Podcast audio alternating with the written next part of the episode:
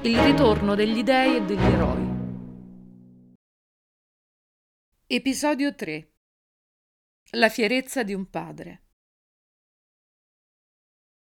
L'espressione del viso di Zeus era raggiante di un malcelato orgoglio paterno, mentre presentava al consesso degli dei la nuova meravigliosa creatura che sarebbe entrata a far parte della loro grande famiglia.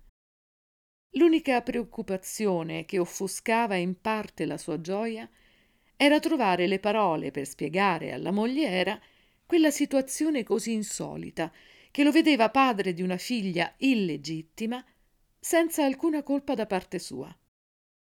O quasi nessuna, almeno di recente. Fu il pensiero un po' contrito del re degli dei mentre entrava nella grande sala dove tutti i numi radunati attendevano con impazienza di vederlo finalmente ristabilito dopo i particolari avvenimenti degli ultimi giorni. Hermes gli era al fianco, aspettando con espressione divertita la reazione dei presenti davanti all'insolito annuncio che stava per essere fatto. Certo, non era la prima volta che Zeus si ritrovava a riconoscere come suo il figlio di qualche avvenente divinità dell'Olimpo o di qualche intrigante bellezza mortale, ma sempre mille pettegolezzi avevano preannunciato l'evento, rendendolo scontato, quasi banale. Ora invece tanto valeva rompere ogni indugio e arrivare subito al nocciolo della questione. Questa è mia figlia Atena. Tuonò con sicurezza il nume, con la voce così simile agli elementi che amava scatenare con violenza negli accessi di collera. Non credere però, moglie mia, che ti abbia fatto torto, aggiunse con voce più delicata e suadente. Ella è scaturita dalla mia testa, dotata fin dalla nascita di saggezza e intelligenza. Proteggerà perciò ogni sapere e aumenterà con le sue doti particolari la gloria del nostro nome. Mio fratello le inventa tutte pur di giustificare i suoi tradimenti. Fu il commento malevolo di un nume che se ne stava un po' in disparte, sgocciolando acqua salmastra mista a piccole viscide alghe di un colore più intenso. Non ricevendo alcun consenso, egli puntò il tridente verso la nuova venuta, con lo scopo di intimidirla con la solennità di quel gesto. Ma la bambina, per nulla intimorita, lo fissò con aria spavalda e raccogliendo nella mente le nozioni che vi si aggiravano ancora confuse, lo articolò con ironia pungente. Se non sbaglio, caro congiunto, il tuo regno è piuttosto lontano e l'elemento vitale che ti è proprio, molto diverso dalla delicata atmosfera di questo palazzo.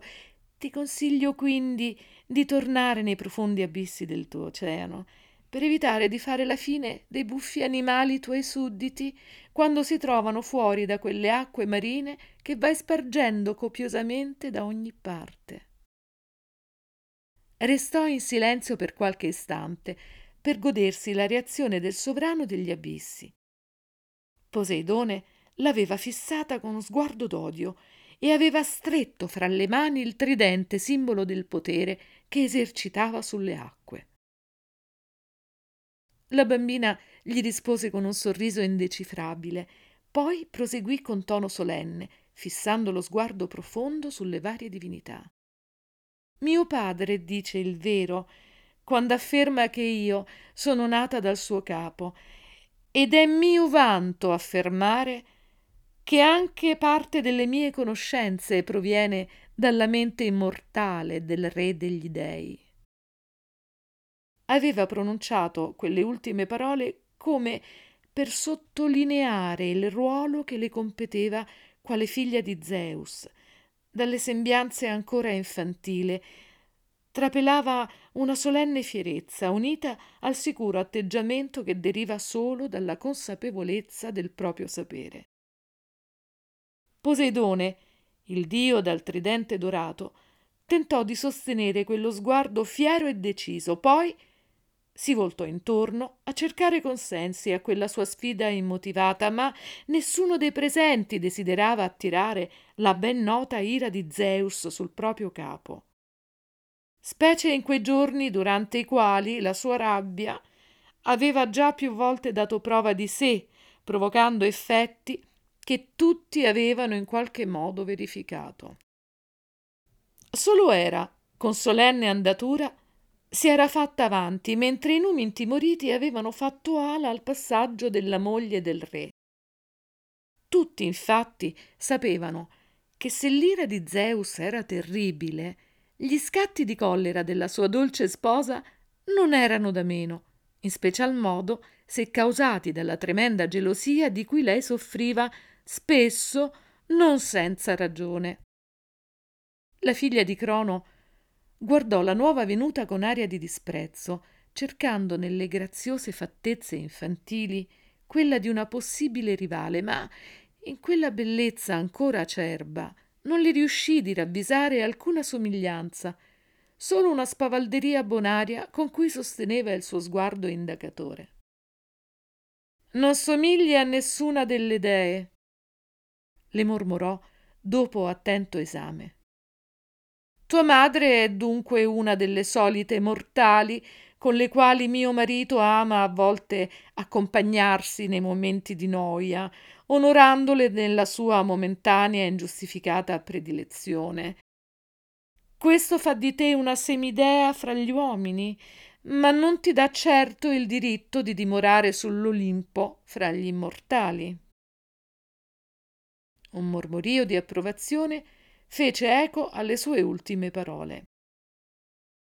Ella è parte di me e non permetterò a nessuno di mettere in discussione i suoi privilegi, replicò il padre degli dei con la voce tonante che fece tremare l'Olimpo, scuotendo le fondamenta della reggia dove si trovavano riuniti i numi. Subito le folgori apparvero scintillanti nelle sue mani, guizzando in ogni direzione come ansiose di colpire. Sembravano quasi animate di vita propria e le loro scariche luminose accendevano di luce inquietante la grande sala del trono. Il viso di Zeus, sul quale esse si riflettevano investendolo di bagliori sanguigni, era divenuto duro e implacabile, e chi un tempo l'aveva visto sfidare l'iniquo potere di Crono si scoprì a tremare davanti a quel ravvivato furore che stava di nuovo per scatenarsi. Fu Efesto a riprendere in mano la situazione per spezzare quell'atmosfera di nervosismo che sentiva serpeggiare intorno a sé. Egli, infatti, non temeva le incandescenti folgori da lui stesso create per scaricare l'ira del padre. Con voce profonda e senza incrinature, perché la sua voce si percepisse in tutto l'Olimpo, quasi urlò tendendo le vene del collo taurino. Benvenuta fra noi, figlia di Zeus. Io sono tuo fratello Efesto. La mia scure d'oro ti ha aiutato a venire al mondo e posso quindi testimoniare con assoluta certezza che sei veramente scaturita dal capo del nostro comune genitore. Un mormorio di sollievo e approvazione fu il solo commento a quelle parole rassicuranti che sembravano aver placato il furore di Zeus e ogni possibile opposizione.